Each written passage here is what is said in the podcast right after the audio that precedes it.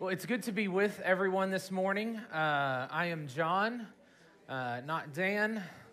Um, so I'm sorry if that disappoints you, uh, but it is what it is this morning. We are going to look at Acts 17 this morning. Acts 17, verses 1 through 15, will be the text that we'll be looking at this morning as we continue our study in the book of Acts. So you can look at your bulletin or open your Bible to follow along. And hear now the reading of God's word from Acts 17. Now, when they had passed through Amphipolis and Apollonia, they came to Thessalonica, where there was a synagogue of the Jews. And Paul went in, as was his custom, and on three Sabbath days he reasoned with them from the scriptures, explaining and proving that it was necessary for the Christ to suffer and to rise from the dead, and saying, This Jesus, whom I proclaim to you, is the Christ.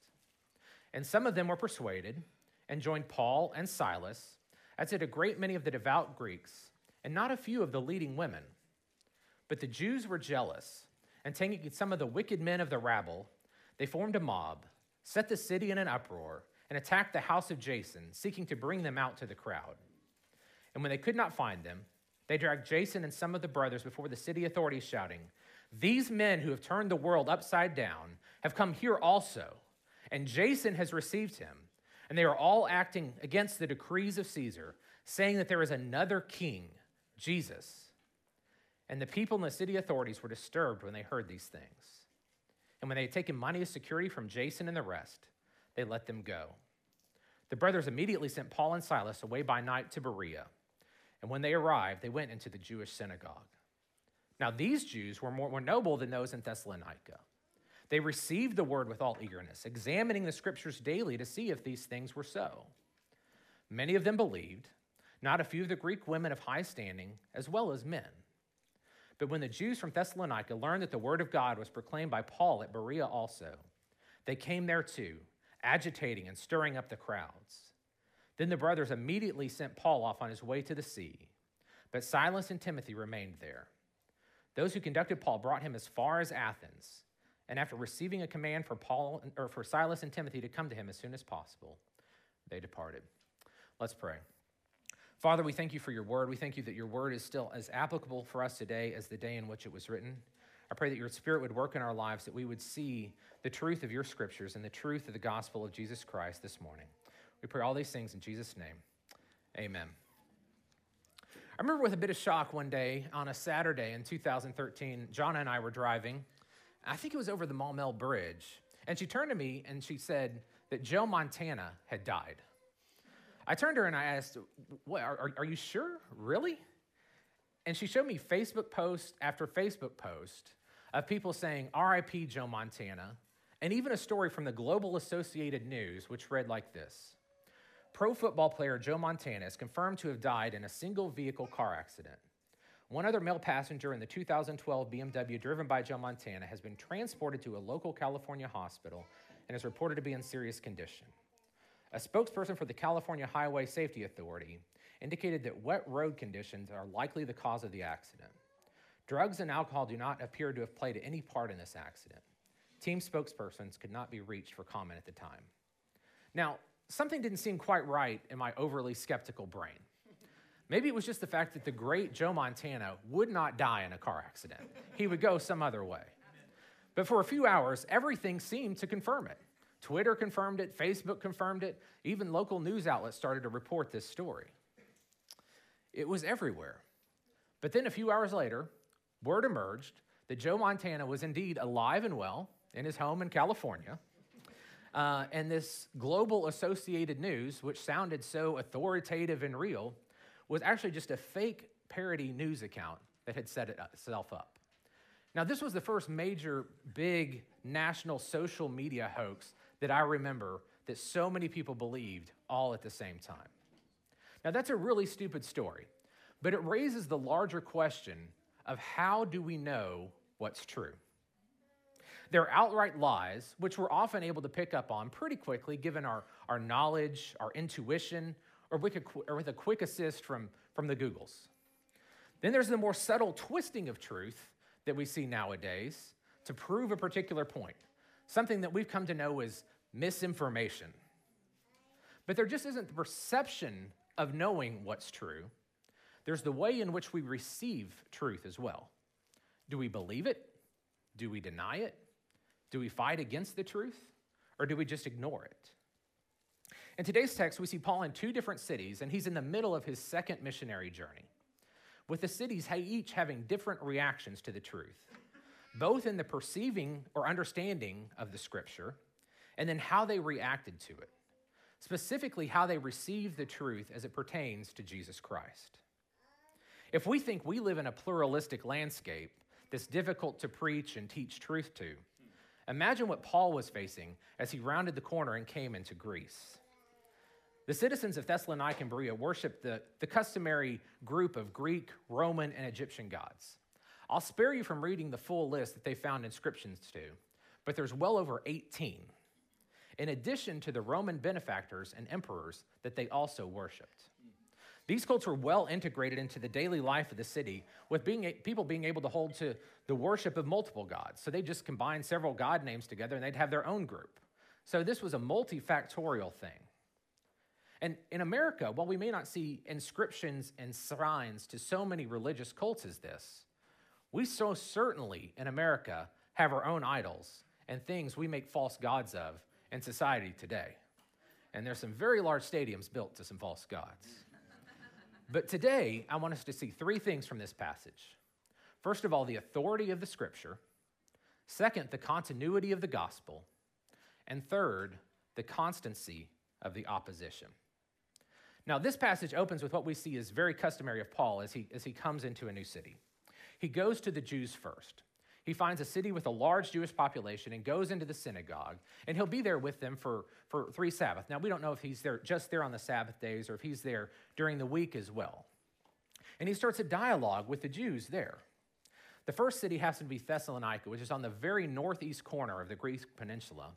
And then the second city, which he was forced to flee uh, to, was Berea, which is about 45 miles due west of Thessalonica, straight north of Athens, if you know anything about the geography of Greece. So, for those G25 who are taking notes, our main characters, the first thing on there, Paul and Silas are going to be our main characters in this story today. But the first thing I want us to see today is the authority of Scripture. We see in verse 2 and 3 that Paul reasoned and explained and proved to them from Scripture in Thessalonica. We see in verse 11 that the Jews in Berea were more noble than those in Thessalonica because they received the word with all eagerness, examining the scriptures daily to see if those things were so. Now, think about this for a moment. What scripture was Paul using to explain these things about Jesus Christ? Paul might have written the letter to Galatians a few years earlier on his first missionary journey, but he was in the middle of a second missionary journey with most of his writing still to come. According to the best dates that we have, the first gospel hadn't even been written yet. So there was no such thing as the New Testament. The scriptures Paul was using to, to reason and to explain the truth about Jesus Christ was the Old Testament. It was the Old Testament scriptures. Now, one of the things that's been very disturbing to me, and I know many others in, in, in recent years, and this happens in evangelical, Bible believing churches, is a downplaying or even a critical tone that's given to the Old Testament. I won't name names, but one prominent pastor famously uh, said it was time for the church to, quote, unhitch from the Old Testament. Now, in fairness, I listened to his full sermon and I listened to a 45 minute interview in which he tried to explain what he meant by this it's time for Christians to unhitch from the Old Testament. And after listening to that, I can this much see his point, but I can't disagree with him more. Listen to what Paul wrote in his second letter to Timothy in 2 Timothy 3.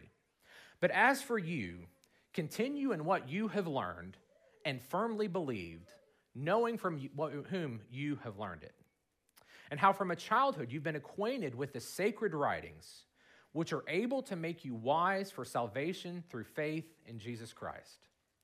What is the scripture that Timothy grew up with that is able to make him wise to salvation in Jesus Christ? What is Paul referring to? It is the Old Testament. The Old Testament is able to make us wise to salvation through faith in Jesus Christ. And then the famous verse we use all scripture is breathed out by God. We talk about this for inspiration. It is profitable for teaching, for reproof, for correction, and for training in righteousness, that the man or woman of God may be complete, equipped for every good work. Now, this is the most common thing we verse we use to prove our belief in the doctrine of inspiration. And I wholeheartedly believe in the inspiration of Scripture. But we often fail to take time to read the instructions around it and understanding what this is referring to. Continue in what you have learned and firmly believed. It's profitable for your teaching, it's profitable for your reproof and correction, it's profitable for training in righteousness, that you, a man of God, may be complete and equipped for every good work. The Old Testament is of use for believers even still today as it was then. I would contend that it's to their spiritual detriment for a Christian to unhitch from anything that has so much power in its ability. Unless you think I'm picking on one particular pastor, I'll give another example of a much older, more fundamental pastor who has a large church and seminary in, South, in, in uh, Southern California. I was listening to a thing, and he was teaching his congregation about Bible study. And he was making the point that, you know, they need to read the New Testament constantly. Read it about five times a year. That's where you get your instruction for living. That's where you spend most of your time. Now, the Old Testament, you read that, that's just history. You read that to get the history of what's gone on, and that's, that's kind of that's kind of your background, but you just read straight through that. You can't do that. The Old Testament is foundational to this. So, what does this passage in Acts teach us about the consistent truth of Scripture? It teaches us that it all points to Christ. It all points to the future saving work of the Messiah and establishes the need for the Messiah. That Jesus of Nazareth is the Christ, the Messiah. It's been estimated that Jesus fulfilled over 300 messianic prophecies in his life and in his death. This is how Jesus, when he was, er, when he was resurrected and, and was speaking to those around the tomb, was able to start with Moses and all the prophets in Luke 24 and teach concerning himself. Think back to Stephen's sermon that we went through in Acts 7 before he was martyred. What did he do? He marched them through the Old Testament and showed how it pointed them to Christ. Philip and the Ethiopian eunuch in Acts 8, where the Ethiopian eunuch read one section about a suffering servant from Isaiah. And Philip was able to take that and then going through the scriptures, explain that this was Christ and the one who must die. Paul on the road to Emmaus or technically Saul at the time. He was a Pharisee of the Pharisee. He knew the scriptures. What was explained to him that he hadn't seen before? His eyes were opened that what the scriptures spoke of was Christ and the future atoning work of Christ. We must not neglect the scriptures, Old or New Testament, that have been given to us. They both come to us as the fully inspired and fully inerrant Word of God. That's why we as a church alternate preaching from books from both the Old and the New Testament. Believe me, it's a whole lot easier to take one of the epistles and preach a nice, clean three point sermon that's alliterated from the New Testament. But the hard work of understanding, of looking for, of seeing Christ in the Old Testament is so worth it. It's so rich for your life. This is why we are called to study the scriptures. The Jews in Thessalonica had the same scriptures that the Bereans did, yet many refused to see Jesus as the Messiah. The Bereans searched through the scriptures, examining as Paul proclaimed Jesus as Messiah, and believed because they went back to the scriptures.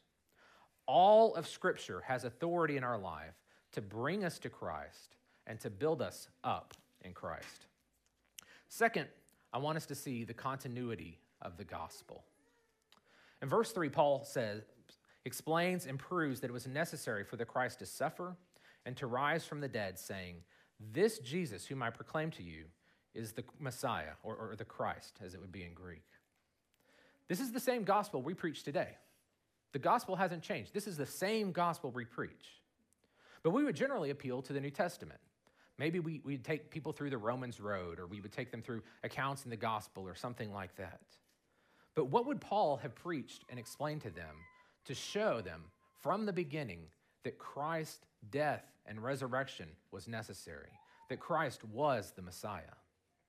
Now, Dan talked about covenants last week in relation to baptism, and, and I'm going to go into them just a bit more is I believe walking through the Old Testament in terms of covenants is one of the things that shows the continuity of the gospel that Paul might have preached. Now, I am not Paul, I will give you that. But what Paul might have preached as he went through this, looking at this, looking at the scriptures through a covenant framework. Now, one thing to remember, and I'm not going to sing it, is that God always establishes his relationship with people through his covenant, through covenants. God always establishes a relationship with his people through covenants. God comes to man and initiates and establishes the terms of that relationship. And I think we must see the continuity of the scripture as established through God's covenants because they all point to the coming of a future redeemer and the necessity of his work, namely his life, his perfect sinless life, his death and resurrection. Well, we start at the very beginning with God creating the world in six days out of nothing. And when God created man, he declared the creation to be good. But he looked around and said, It's not good for man to be alone. So I'll make a woman for him. After this, creation was declared to be very good. Adam and Eve were to be fruitful and to multiply and have dominion over all the creatures and over everything that was in the garden. But there was one condition.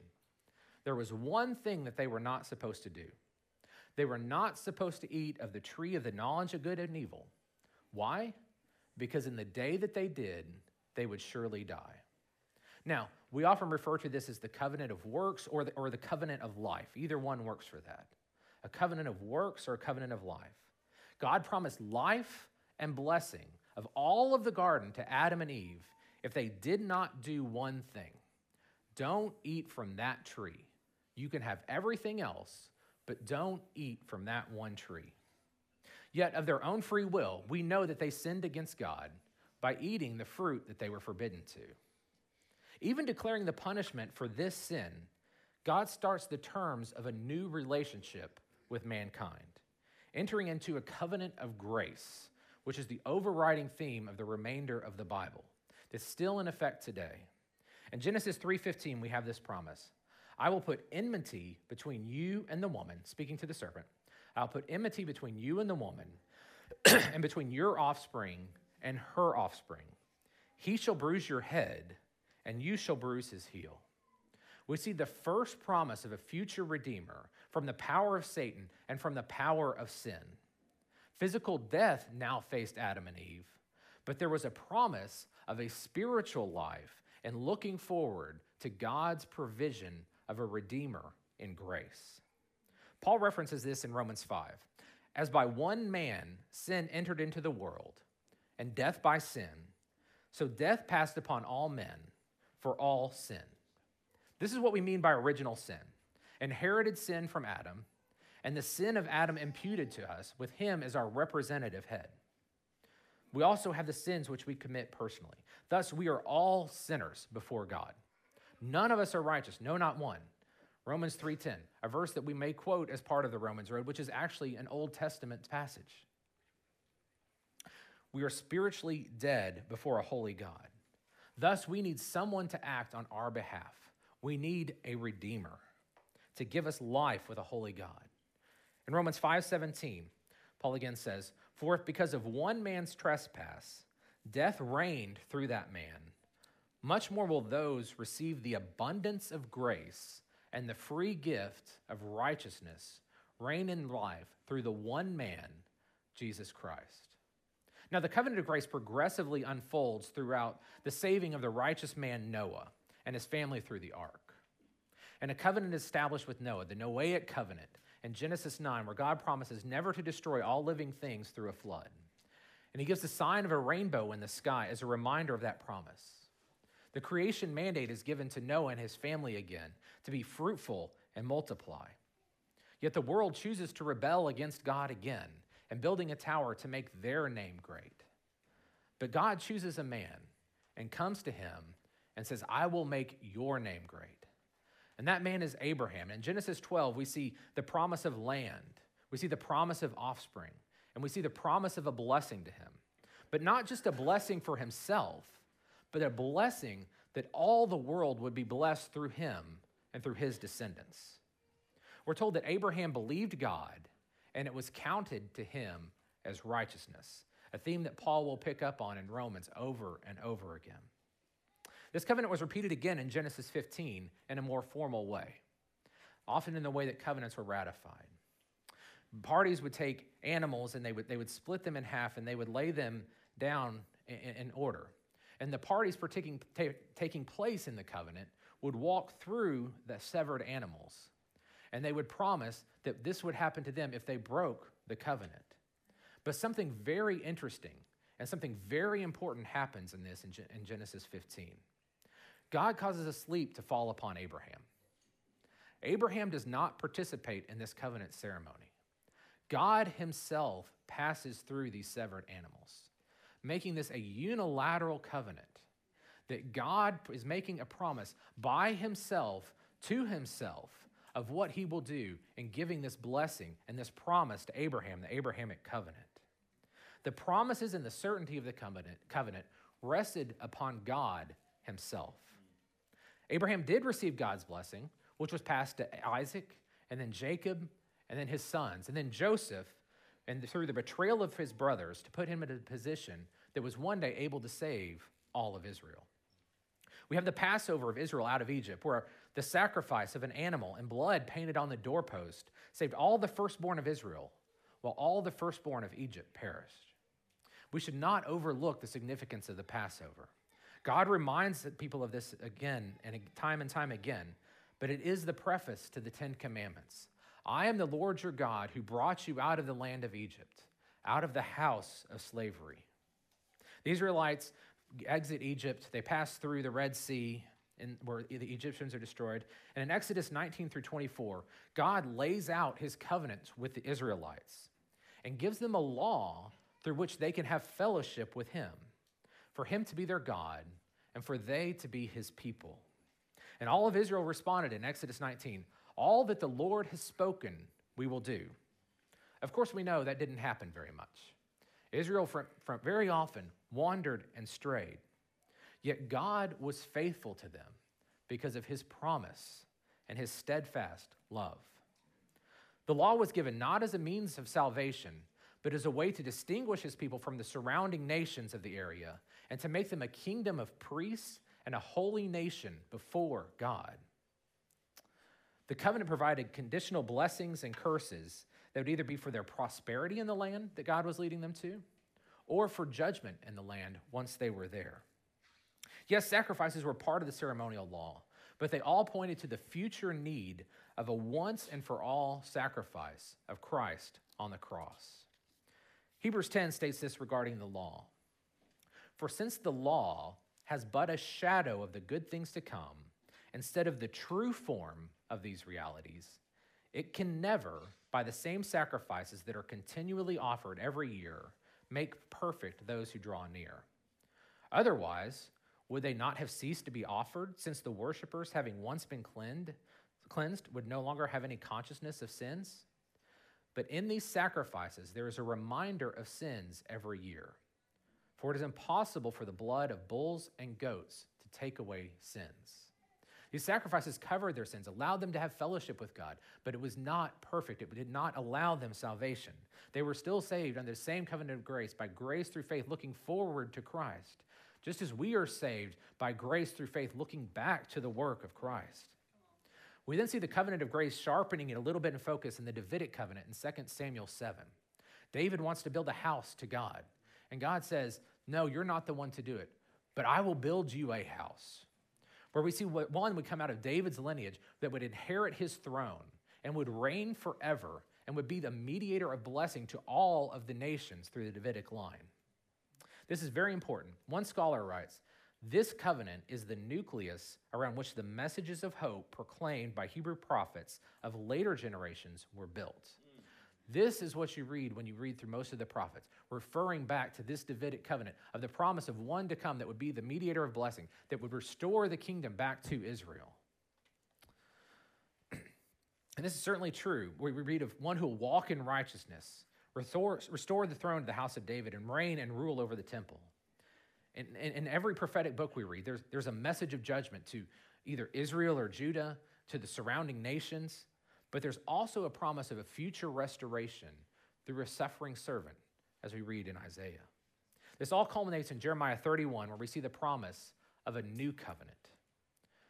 In Jeremiah 31, starting verse 31, Behold, the days are coming, declares the Lord, when I will make a new covenant with the house of Israel and with the house of Judah.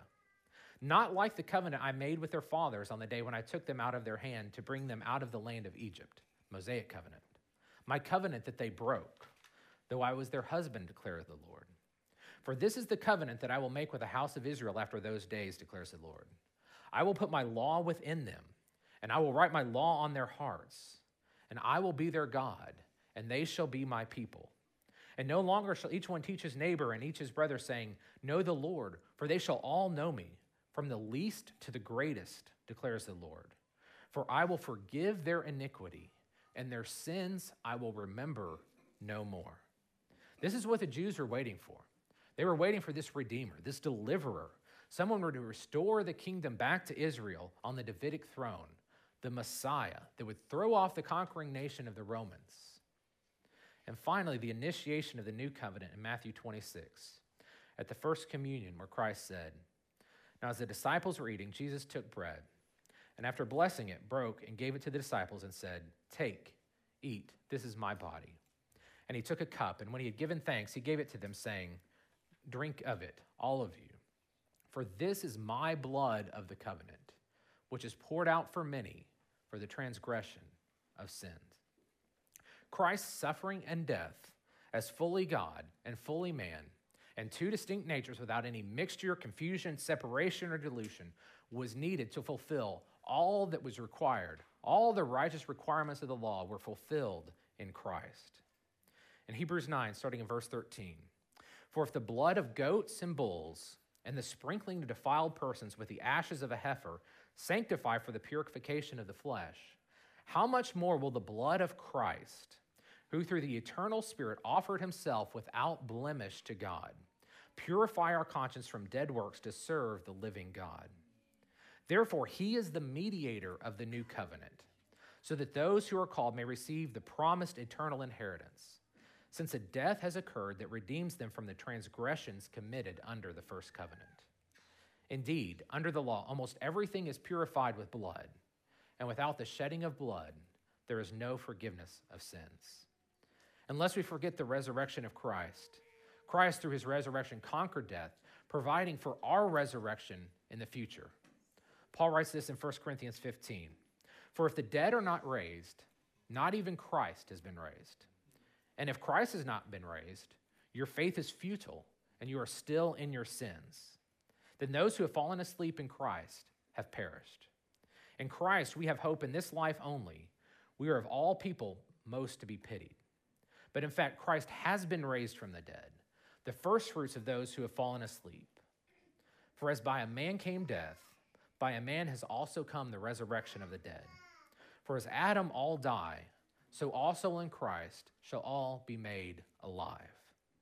The story of Scripture from Genesis 1 to Revelation 22 is a continuous story of redemption. The Old Testament pointing to the saving work of Christ, and the New Testament bearing witness to Christ's work and how we should live as Christians in response to what Christ has done for us, we as new people of God. But God's work isn't done yet.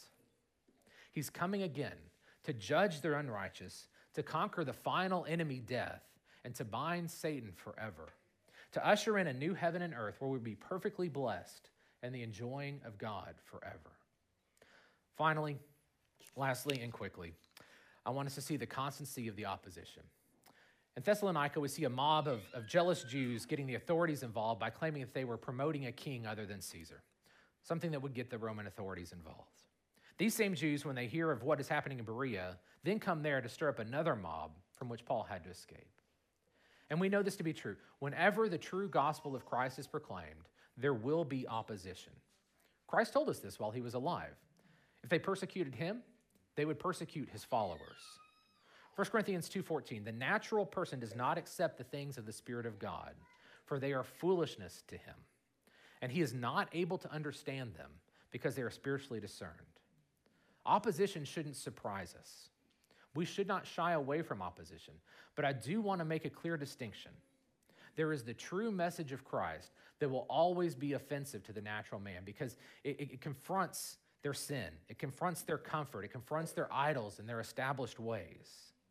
And the natural man cannot do something against his nature and respond to Christ. But there's also the message and the manner and the way in which we present that.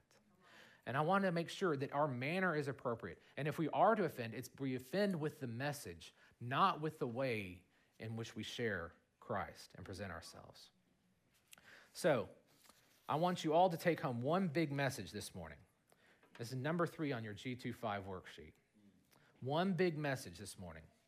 The message of Christ is in all of Scripture. The message of Christ is in all of Scripture.